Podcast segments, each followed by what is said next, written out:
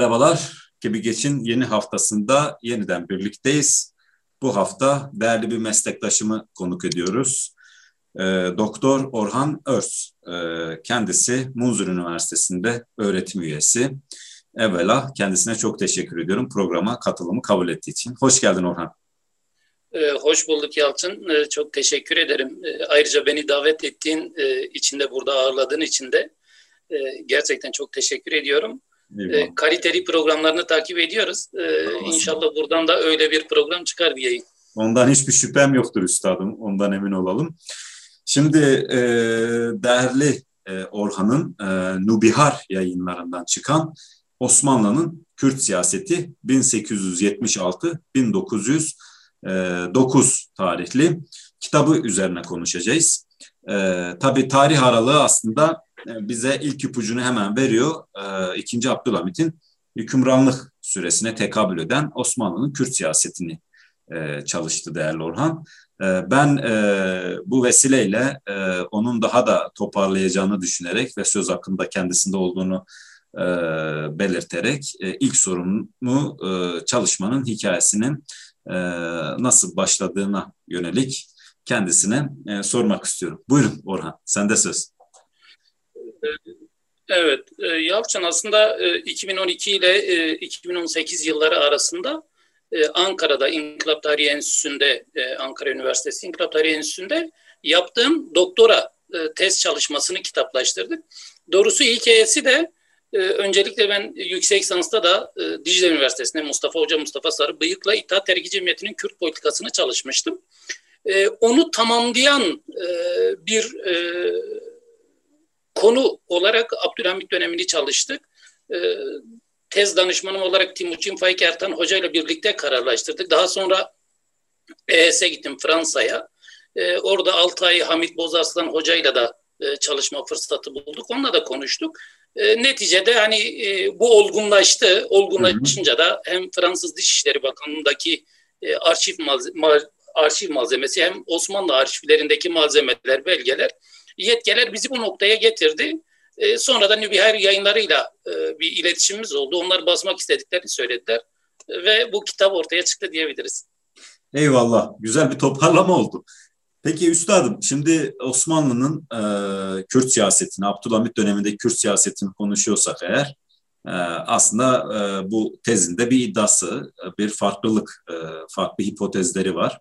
E, bu bakımdan e, Abdülhamit öncesinden bahsedersek Osmanlı'nın geleneksel Kürt politikasından e, baktığımızda e, Abdülhamit dönemine değil ne gibi bir siyaset ve belki de bunun koçbaşı diyebileceğimiz e, hadiselerinden bahsedebiliriz. Ya e, Yalçın bildiğin gibi aslında sen de e, 2. Abdülhamit dönemini e, çalışmıştın. Alevi, Alevilik politikasını çalışmıştın. Çok iyi biliyorsun. E, 2. Abdülhamit e, öncesi dönemde Osmanlı Devleti'nin merkezi iktidarının Kürt periferisiyle e, ilişkisi bildiğin gibi 1514 yılında Yavuz Selim döneminde e, hı hı. Osmanlı Devleti'nin Kürtlerle e, bir e, anlaşma yaparak e, Safavilere karşı e, birlikte hareket etmeleri ve neticesinde e, onun bir işbirliğine e, dönüşmesi söz konusu. E, burada e, şeyi bilmek lazım, belirtmek de lazım. E, Osmanlı Devleti bölgeye geldiğinde Kürt bölgesinde Kürtler genel itibariyle otokton yerli bir halk olarak kabul ediliyor. Hı hı. Ve tarihleri neredeyse 5000 yıl e, kadar geriye götürülebiliyor. Kimi iddialar o noktada. E, ancak şey bilmek lazım. Tabii e, biraz bu kavramsal e, çerçeveye de girmek lazım. E, bütün geleneksel devletlerde Yalçın şey var. E, dolaylı yönetim e, anlayışı var. İşte buna Churchill'i dolaylı yönetim anlayışı diyor. Mesela Michael Mann despotik iktidarı Hı-hı. diyor. Hı-hı. İşte e, Anthony Giddens e, parçalı toplum ya da geleneksel devlet yapısı diyor. Osmanlı Devleti bu bölgeye geldiği zaman dediğim gibi bütün geleneksel devletlerde aslında geleneksel devletlerin tipik e, bir niteliğidir. Sınırlarını genişlettikçe biliyorsun devlet dediğimiz olgu da esas itibariyle şehir devletinden bölgesel devlete, bölgesel devletten de imparatorluğa evrilmiştir. Şimdi Osmanlı Devleti de bu bölgeye geldiği zaman sınırları çok genişlemiş ve imparatorluğa doğru evrilmiştir. Dolayısıyla merkezden bütün bölgeleri kontrol etmesi çok kolay değil. Hı hı. Bundan dolayı aracıları yani yerel e, Osmanlı'dan önce Kürt mirleri var. Özel bir yapılar var. Evet devlet değiller. E, devlet kurmuş değiller. Safavilerle, ak koyunlarla, kara koyunlarla sürekli bir iletişim halindeler. Bazen sorun yaşıyorlar, bazen anlaşıyorlar, bazen onların hakimiyetine giriyorlar. Ancak özel özel bir Kürt yapısının olduğunu genel itibariyle bütün araştırmacılar kabul eder. Osmanlı da bölgeye geldikten sonra bu aracıları vasıta kılarak bölgeyi yönetmiştir. Bu da az önce söylediğim o kavramsal çerçevede iki şey, temel iki şey talep etmiş. Bir vergilerin verilmesi ki geleneksel devletlerde bildiğin gibi bu vergiler de toplanır. Bir kısmı yerel beylere kalır, bir kısmı da merkezi iktidara aktarılır. Diğeri de savaşlarda asker temini ve bu ikinci Mahmut'a kadar bu dolaylı yönetim anlayışı devam ediyor. Senin de bildiğin gibi 18. takip ediyor. Bu takip ettiği siyaset neticesinde önce Balkanlarda daha sonra da e, Kürt ve Arap coğrafyasındaki bütün aracıları Bedirhan Bey'in başta Bedirhan Bey olmak üzere bütün Kürt aracılarını devreden çıkarıyor ve 1847 yılında geleneksel Kürt mirlik yapısını tamamen sonlandırıyor. O dönemde enteresan bir şey oluyor ve çok da tartışmalı bir konu aslında. Kürdistan eyaletinin kurulması Yalçın 1847 yılında. Evet. E, ancak burada şöyle bir e, mevzu e, söz konusu. Bu Kürdistan eyaleti tamamen idari çerçevede ortaya çıkmış bir yapılanma. Hı hı. Kürtlerin o dönem böyle bir talebi yok. Kürt mirlerinin yani olmayan Kürt aydınlarının diyelim böyle bir talebi yok. Devlet tamamen bunu kendi tasarrufunda idari bir birim olarak esasında doğrudan yönetimin de bir tezahürü olarak çünkü modern devletin temel niteliği, niteliği de artık e, yerel bölgeleri doğrudan yönetmek istiyor. Dolayısıyla merkezden yönetici göndermek istiyor. Kürdistan eyaletinin bu çerçevede kurulduğunu görüyoruz. 20 yıllık bir süreçten sonra da aslında belli herhangi bir sebep belirtilmeden bu eyaletin de daha sonra lağvedildiğini ve Diyarbakır vilayeti olarak yeniden yapılandırıldığını görüyoruz. Esas itibariyle genel itibariyle Osmanlı Kürt siyasetinin bu şekilde e, inşa edildiğini ifade edebiliriz. İkinci Abdülhamit'e kadar Yalçın. Ee, evet aslında e, Osmanlı'nın klasik yurtluk ocaklık hükümet sisteminin Kürtler içerisindeki idaresinden e, ziyadesiyle önemli hususlara temas ettin. Ve 1847 yılında yine bir idare teşkilatlanma olarak bugün her ne kadar tabirin kendisi bazı çevreleri rahatsız etse de Osmanlı Devleti'nin bu anlamda günümüzün kaygılarıyla hareket etmeyip bir Kürdistan eyaletini kurduğundan bahsettin. Çok haklı olarak. Peki e, üstadım, e, Abdülhamit dönemine geliyoruz. Aslında Abdülhamit e, çoğu tarihçinin de bildiği gibi nevi şahsına münhasır bir e, hükümdar. Ve elbette ki bu Abdülhamit dönemin genel siyasetinin senin çalıştığın konu itibariyle de Kürt toplumu üzerinde de çeşitli etkileri oluyor. Tabi buna geçmeden önce aslında biraz e, bizi izleyenleri e, Abdülhamit dönemi siyasetinin belirgin hatlarına yönelik e, bildi, bilgilendirmeni istirham edeceğim. Buyur. Estağfurullah Yalçın. E, senin de bildiğin gibi gene hep öyle başlıyorum. Çünkü sen de aynı konuları çalıştık. Evet. aynı dönemi çalışmışsın. E, onun için e, dile getiriyorum bunu. E, ikinci Abdülhamit'in esas itibariyle benim biraz bir e, kavramsallaştırdığım iktidarın tekelleştirilmesi diye Hı hı. iktidarın bir elde toplanması diye bir mevzu var. Ama buraya girmeden önce doğrusu biraz e, ikinci Abdülhamit dönemiyle ilgili genel e, bir çerçeve çizmek istiyorum. Bildiğin gibi özellikle Nadir Özbey'in de e, kalınca altını çizdiği gibi akademik çalışmalar başlamadan önce sözde tarih ya da popülist tarih, popüler tarih diyebileceğimiz o tarih anlayışı içerisinde e, Abdülhamit ya Kızıl Sultan olarak ya da Ulu Hakan olarak yansıtılırdı ve böyle bir inşayla inşa ile tarih anlatılırdı. Ancak akademik tarihçilik gerçekten bunu ters yüz etmeyi başardı. Daha nesnel, daha objektif, e, akademik ahlakın, etiğin e, sınırları çerçevesinde çalışmalar yapılmaya e, başlandı. E, bu noktada işte e, tanzimat ve modernleşme döneminin e, meyvelerini e, alındığı bir dönem olarak nitelendirmek e, mümkün. Ancak burada hemen hızlıca herhalde çok zamanımızı yiyoruz. E, birkaç e, hususun altını çizeyim. Az önce bahsettiğim merkezileşme Yalçın esas itibariyle maliyede başlar. Merkeziyetçi devlet deyince bizde hep şey anlaşılır. Sanki bürokratik yapının e, bir merkeze toplanması olarak e, anlaşılır ama esas itibariyle maliyede başlamıştır. Az önce söylediğim o savaş nedeniyle mali olarak merkezileşme esasında toplumun içine nüfuz etme, iktidarı hı hı. toplum içerisinde inşa etme ve modern devletin bir niteliği olarak toplumla tanışma, toplumu dönüştürme, hem endoktrine etme. E, ve gerçekten var olan kaynaklara doğrudan e, ulaşma isteğinden kaynaklanır. Osmanlı da bu süreci yaşadığını görüyoruz. Diğer taraftan bürokratik e, merkezileşme de esas itibariyle onun bir parçasıdır. İdari merkezileşme de vardır.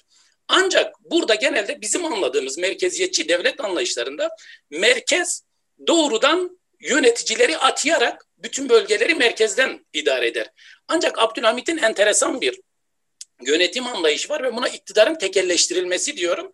E, Abdülhamit merkezdeki bürokratları da devreden çıkararak, hı hı. nazırları da devreden çıkararak hatta işte mesela Kürt birazdan geleceğiz. Kürt Kürt bölgesinde Hamidiye alaylarını hı hı. hiçbir e, üst e, e, bürokratik e, tabiyete e, tabi kılmadan doğrudan kendisine bağlı kılmıştır. E, bunun birçok örneği var.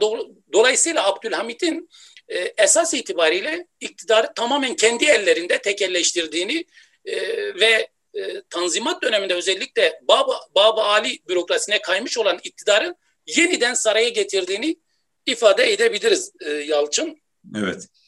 Peki. Diğer taraftan şey de biliyoruz. Aslında ilk iktidara çıktığı zaman da işte kanunu esası ilan ediyor. ilk anayasayı ilan ediyor. E, askerlerle birlikte yemek yiyen bir Abdülhamit figürü var. Ancak daha sonra farklı nedenlerden dolayı e, bazen de gerçekten etrafındaki insanların menfaatine de uygun olduğu için korkutularak Abdülhamit belli bir dönemden sonra saraya da hapsediliyor diyebiliriz.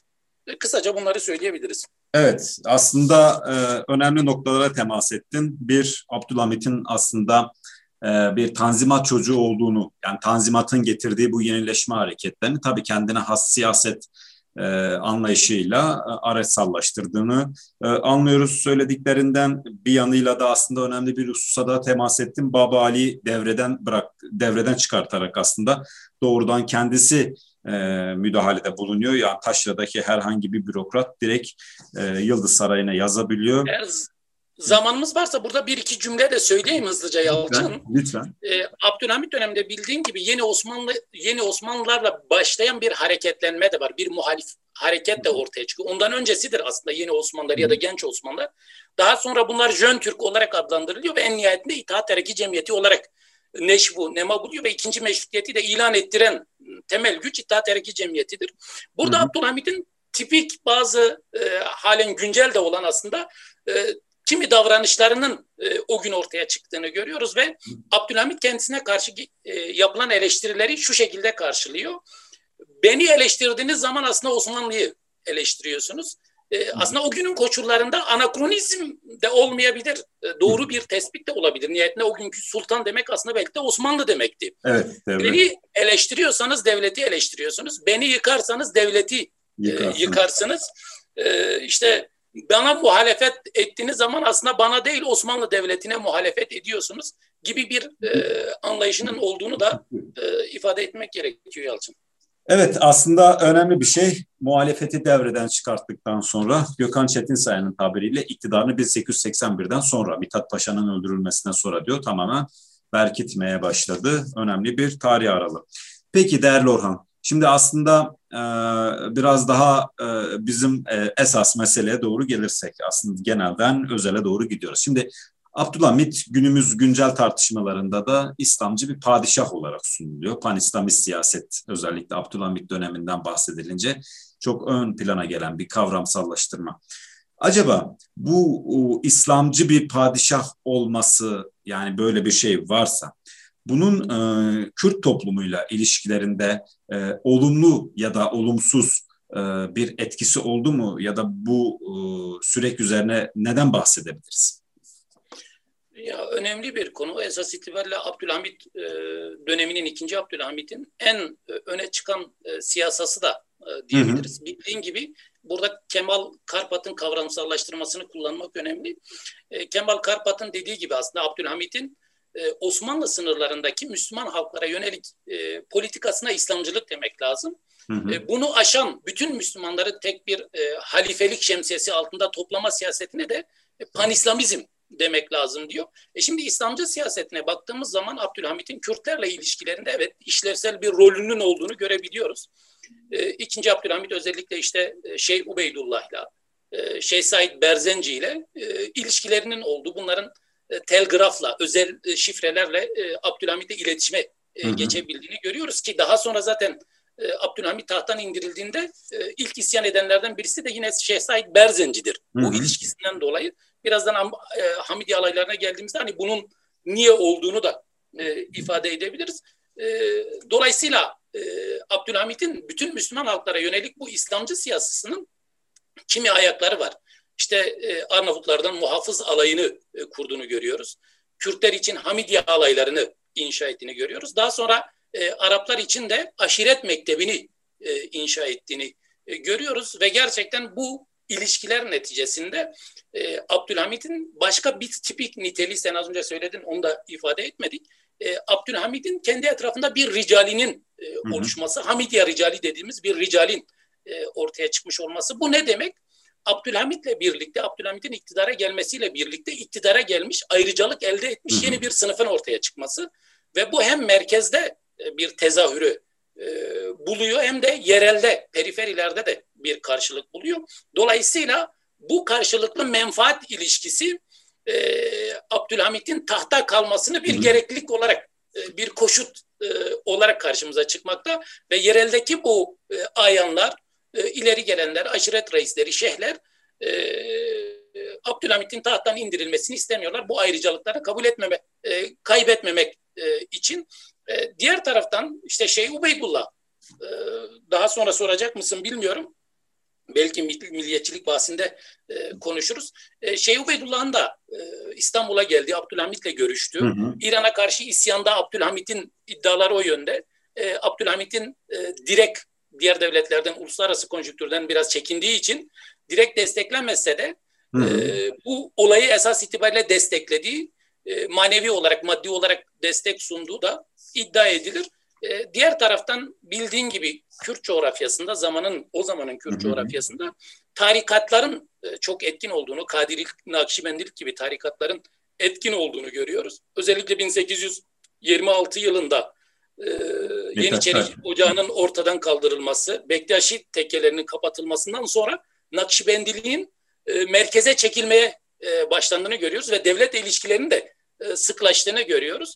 E, ve enteresan bir şekilde şöyle bilgiler de karşımıza çıkıyor.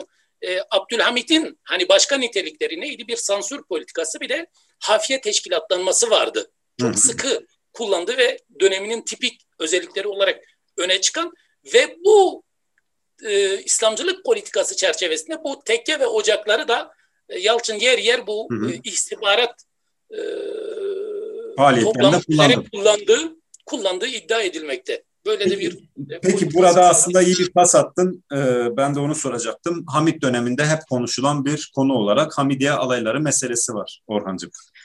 Bunların e, kuruluş öyküsü e, ve e, kuruluşunda e, amaçlanan neydi? Devlet e, bu siyasetinde e, başarılı olabildi mi, olamadı mı? Buyurun. E, ya Yalçın burada tabii birkaç e, etmenin ortaya e, etmeni ortaya koymamız lazım diyelim. Bildiğin gibi 1891 yılında e, esas itibariyle çoğunlukla Kürtlerin ama sadece Kürtler için kurulmuş bir e, teşkilatlanma değil.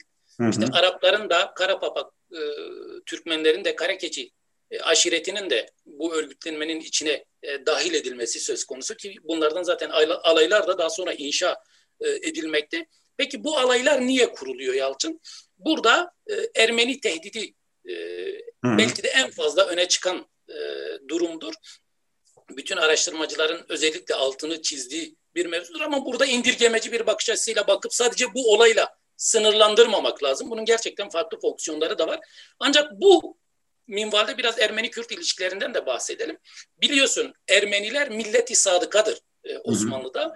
En sadık millettir. Ne zamana kadar? İşte 1850'lere kadar. O dönemden sonra e, özellikle milliyetçiliğin e, Osmanlı topraklarına gelmesi ve nesnel koşulları daha iyi oluşturmuş olan Hristiyan halkların bu noktada harekete geçmesi, işte Yunanların 1829'da devletlerini ilan etmesi, hı hı. Bulgaristan ve Sırbistan'da kimi, kimi kıvırdanmaların olması Ermenileri, Ermenileri de harekete geçirmiştir. 1800 e, işte 80'de 93 Harbi 77-78 savaşından sonra Ayasstefanos ve Berlin antlaşmalarında Ermeniler gündeme geliyor ve e, Kürtlere karşı korunması, Kürt çetelerle Çerkez çetelere karşı Ermenilerin korunması e, söz konusu oluyor. Bu da ciddi bir probleme dönüşüyor. Ermeni-Kürt ilişkileri bu dönemden sonra Yalçın ciddi bir e, dönüşüme e, uğruyor. Aslında Osmanlı-Ermeni-Kürt ilişkileri demek belki daha doğru. Çünkü e, artık Ermeniler bir iç tehdit unsuru olarak görülüyor. Bunlara karşı Kürtler de e, zaman zaman Osmanlı sıkıntılar yaşamış e, aslında Kürtlerle. Ne zaman merkez zayıflarsa Kürt e, e, mirlerinin bağımsızlığa neredeyse varacak kadar güçlendiklerini ve kendi para, adlarına para bastırdıklarını biliyoruz.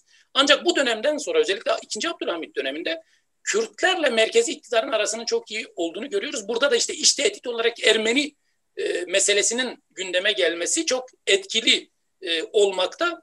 Dolayısıyla bir Ermeni tehdidi söz konusu Yalçın. Bu Kürt ve Ermeni e, ilişkileri özellikle Birinci Dünya Savaşı'na kadar diyorum yani 24 Nisan olaylarına kadar karşılıklı e, birbirini öldürme şeklinde gerçekleşiyor. Ancak yerel iktidarın Kürtlerin elinde olması ya da Hamidi alaylarının elinde olması bu olaylarda Ermenilerin daha çok, daha fazla zarar görmesine yol açıyor. Ancak Ermenilerin işte bildiğin gibi 85'te Armenekan, 87'de Hıncak ve 90'da da e, Taşnağ'ın kurulduğunu görüyoruz. Bu örgütlenmenin de bilinçli bir e, şekilde Ermenileri harekete geçirmesi, e, Kürtlerin bu noktada korkması, Kürtleri de e, merkeze iyice yaklaştırıyor. İşte e, biliyoruz şeylerin de e, sözleri var. Şey Ubeydullah'ın da kadınlar kalsa bile biz topraklarımızı Ermenilere vermez gibi sözler ediliyor. Dolayısıyla e, esasında uzun yıllar boyunca barış içinde yaşamış olan bu halkların e, bu tarihten sonra e, artık birbirine düşman hale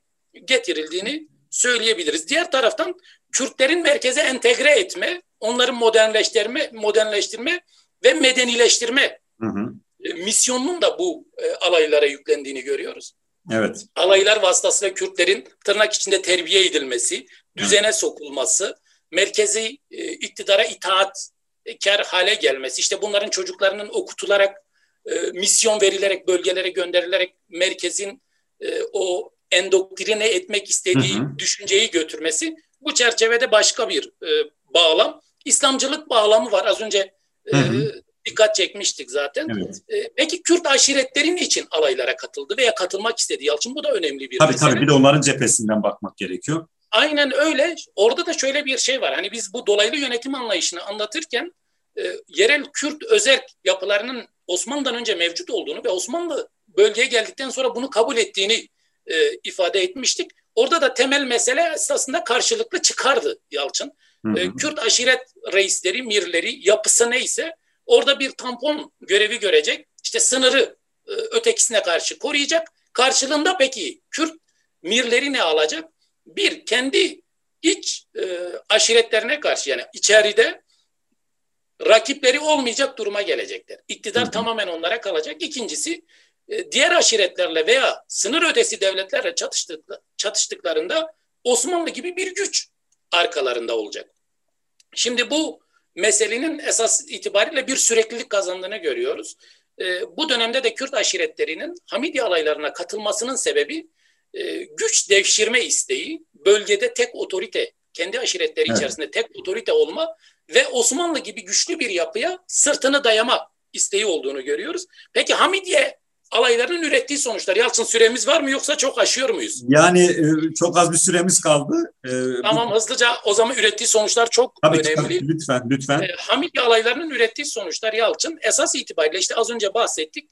47'de 1847 yılında geleneksel e, Kürt aşiret mirlik yapısı ortadan kaldırılmıştı. Ve yerel e, sosyopolitik yapı tamamen değiştirilmişti. Aşiretlerin ön plana çıkması söz konusuydu hı hı. ve artık mirler yerine aşiret ağları e, söz konusuydu. E, bu döjüh yani yasal olarak da sonlandırılmıştı hı hı. ve verilen haklar da esas itibariyle yasaldı. Ancak 2. Abdülhamit döneminde Yalçın e, döjüh olmayan de facto hı hı. yani fiiliyatta e, gerçekten eski mirlerin e, gücüne ulaşacak derecede güçlü e, bir konuma gelen figürlere figürlerle karşı karşıyayız. İbra Milli aşireti İbrahim, e, İbrahim Reisi Paşa. İbrahim Paşa ki Abdülhamit'ten önce bir ağadır. E, Haydaran aşireti e, reisi e, Kör Hüseyin Paşa o da bir ağadır Abdülhamit'ten önce. Kesa işte Kel Mıstı olarak da Miran aşireti lideri. Özellikle Abdur, Abdurrahman, Abdurrahman Bedirhan öyle söyler. Kel Mısto der.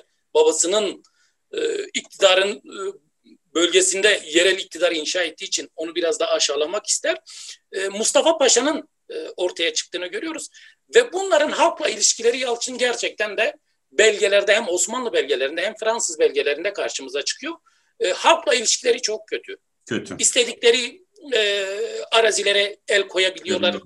Katliamlara e, varacak derecede e, ölümlere yol açabiliyorlar. Özellikle Ermenilerin mallarına el koyuyorlar. E, şey tartışması da yapıldı.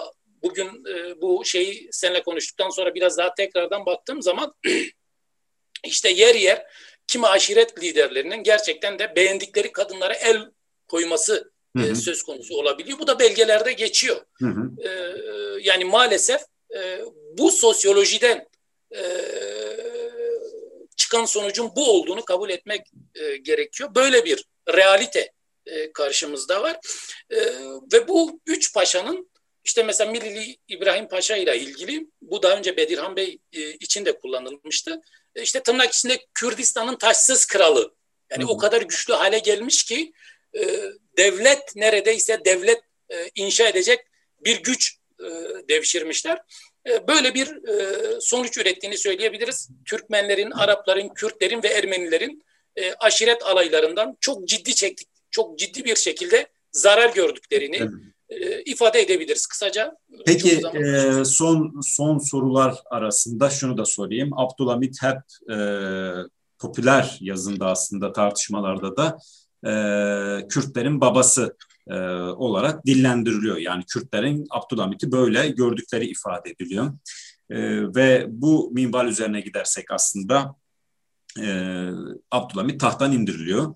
E, acaba bu e, söz doğru mudur ve Kürtlerin Abdülhamit'in tahta indirilmesine e, nasıl baktıklarına dair? Bunların hepsini evet. o zaman birleştirerek bir e, cevap vermeye çalışayım. Eyvallah. Eyvallah.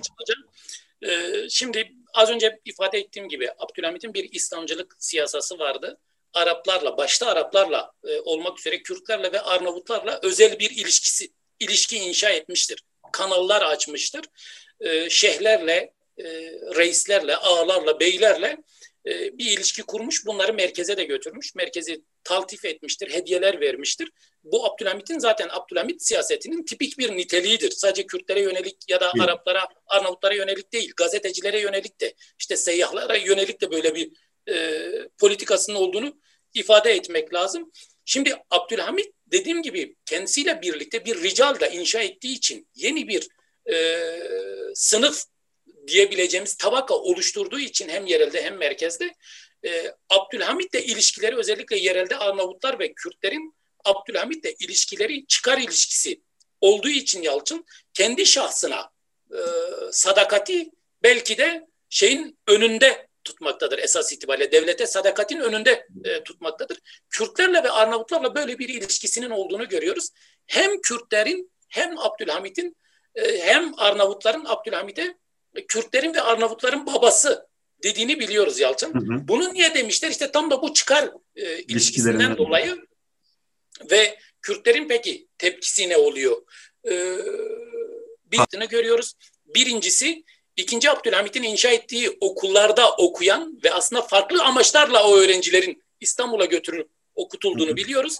Ancak netice aksülamel oluyor. Tam tersine e, ortaya çıkıyor ve e, muhalefetle hareket eden bir e, Kürt yeni genç e, sınıfının e, aristokratların esasında Kürt aristokrat aristokrasinin çocuklarının bir tepkisi söz konusu Abdülhamit'e karşılar. Abdülhamit'in okullarında okuyan. Ancak diğer taraftan e, Abdülhamit'le birlikte iktidara gelmiş bir yerel Kürt aristokrasisi var. E, bu aristokrasinin Abdülhamit'in geleceğiyle kendi geleceğini birleştirdiğini Kesinlikle. ve Abdülhamit'in tahta e, indirilmesine çok sert tepki gösterdiklerini ve yer yerde isyan ettiklerini ifade edebiliriz Yalçın. Eyvallah. Peki aslında burada sormasam e, böyle e, böyle bir, eksiklik olur gibi hissediyorum. Aslında iyi bir pas attın Orhan. E, bu çocuklar, evet bu çocuklar aslında bir Kürt entelijansiyası da oluşuyor. E, ve Hamit döneminde bir e, Kürt milliyetçiliğinden e, bahsedebilir miyiz? Belki son olarak da bunu sorarım. sen ama en önemli mevzuyu en sona bırak. Arzu edenler kitaptan teferruata ulaşsınlar. Hepsini anlat. Esas itibariyle keşke bir program olsa da bu biraz tartışılsa Yalçın. Çünkü gerçekten Kürt milliyetçiliği mevzusu milletin bir grubun toplumun kendisine millet diyebilmesi için e, orada bazı nesnel, objektif, maddi koşullar dediğimiz koşulların oluşması e, gerekmek, gerekmektedir. Bunlar nedir? Bilginin hızlı bir şekilde dolaşıma sokulmuş olması lazım. İletişim ve ulaşım araçlarının e, gelişmiş olması lazım. Sanayileşmenin e, e, oluşmuş e, olması lazım. Gerçekten. İşte hatta kimi e, şeyler bunu daha ileri götürerek laik bir düzenin e, kurulmuş e, olması gerektiğini söylüyorlar. Bütün bu şartlar, koşullar bir araya geldikten sonra ancak bilinçli bir toplum ortaya çıkabilir ve ondan sonra bunların bir de bir hedefi amacı olursa e, bunlardan e, millet diye e, söz edebiliriz. Diğer taraftan hemen Miroslav Hroç'un da bir tezi var onu da hızlıca kısaca özetleyeyim. Hani bu iki tez bağlamında Kürt milliyetçiliği var mı yok mu e, bir iki söz söyleyelim. Miroslav Hroç'a göre de bir milliyetçi hareketin bir milletin içinde or- ortaya çıkabilmesi için birincisi dilsel ve kültürel akademik araştırmaların başlamış olması lazım. Daha sonra milliyetçi bir önder tabakanın ortaya çıkması lazım. Üçüncü olarak da, üçüncü adım olarak da bu önderler halkı mobilize edecek, harekete geçirecek bir düzeyi yakalamış olması lazım ve o halkı mobilize etmesi lazım. Edebiliyorsa bunlar gerçek anlamda milliyetçi, milliyetçi hareketlerdir ve orada bir milletten bahsedebiliriz. Burada peki Osmanlı'da böyle bir millet var mı? Evet. Hristiyan halkların bu noktada e, böyle bir işlevinin e, işleve sahip olduğunu, nesnel koşulları oluşturduğunu görüyoruz. Enteresan bir şey daha söyleyeyim. O İslamcılık bağlamında söylememiştim Yalçın. Dinin buradaki rolü, din Hristiyan halkların milliyetçiliğinde çok temel bir etkendir. Destekleyici bir işlev görmüştür. Hristiyan e, şey kiliselerin öncülüğünde e, ya da kilisenin desteğini de arkasına alarak bu hareketlerin e, ortaya çıktığını görüyoruz ve başarıyı da esas itibariyle bu noktada elde ediyorlar. Müslüman milletlerin milliyetçiliğinde ise din bir engel teşkil ediyor. Tam aksine e, milliyetçiliği engelleyen temel unsurlardan biri olarak karşımıza çıkmakta. Şimdi bu minvalde meseleye baktığımızda hem Bedirhan Bey döneminde hem e, Şeyh Ubeydullah döneminde böyle bir durumdan bahsetmek mümkün değil. Bir Kürt liginden bahsediliyor Şeyh Ubeydullah Hı-hı. döneminde. Hı-hı. Ama Şeyh Ubeydullah isyanından sonra bunların hiçbirisini görmüyoruz. Demek ki belli bir bilinç yok. O bilinçle harekete geçme yok. Dediğimiz gibi okullaşma yok, iletişim araçları yok, ulaşım araçları yok, gazetecilik yok, bilgi dolaşıma sokulmamış, bilinçli bir tabaka yok. Halk bu noktada homojen belki bir Kürtlükten, Türklükten, Araplıktan söz etmek bile mümkün değil. O dönem. Yani işte şeyin dediği gibi hayali cemaat, yani bir cemaat, cemaati hayal edebilecek e, bir e, bilincin e, ortaya çıkmadığını ifade edebiliriz. Peki ikinci meşrutiyette ne oluyor? Ona hızlıca değinelim Yalçın. 1898'de bildiğin gibi Kürdistan Gazetesi kuruluyor. Hı hı. Ne Kürdistan Gazetesi'nde ne Kürt Teavün ve Terakki Cemiyeti'nin programında ne de o dönem aydınlarının e, fikirlerinde e, bağımsız bir Kürdistan hedefinin e, olduğuna şahit olamıyoruz. Öyle bir hedef, öyle bir amaç yok. Amaç, hedef ne peki? Bütün örgütlenmeler Osmanlı'nın bağımsızlığına, birliğine halel getirmeyecek. Ee, özel kültürel taleplerdir. Yani hatta daha sonra Kürdistan Teali Cemiyeti'nin daha sonra kurulan, Birinci Dünya Savaşı'ndan sonra kurulan bu, o örgütlenmenin bile böyle bir talebinin söz konusu olmadığını görüyoruz. Dolayısıyla Birinci Dünya Savaşı'na kadar bir Kürt milliyetçiliğinden bahsetmek mümkün değil. Ama çok zorlarsak belki Hroç'un dediği e, belli bir e, aydın sınıfının ortaya çıktığını ifade edebiliriz. İşte Bedirhanlar, Babanlar, Seyit Abdülkadir bu evet. figürlerin bu noktada harekete geçtiğini ifade edebiliriz Yalçın. Evet aslında son söylediğin başlı başına bir tartışma konusu. Çünkü muhtelif düşünenler de söz konusu akademik camiasında. Evet. Zamanımız olsaydı teker teker bahsederdik ama zamanımız yok. Evet, e, evet aslında bütün kitabı burada anlatmamız ne yazık ki teknik olarak mümkün değil. Arzu edenler e, Nubihar yayınlarından çıkan Osmanlı'nın Kürt siyaseti 1876-1909 e, Munzur Üniversitesi öğretim üyesi değerli arkadaşım, dostum, meslektaşım Orhan Örsün bu kitabından yeteri kadar malumata sahip olabilirler diye söylüyorum. Çok teşekkür ediyorum Orhan programa katıldığın için. Çok dolu dolu bir program oldu. E, gerisini okurlar zaten kitaptan e, malumatını edineceklerdir.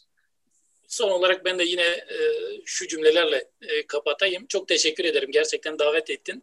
Eyvallah. Güzel de bir program oluyormuş.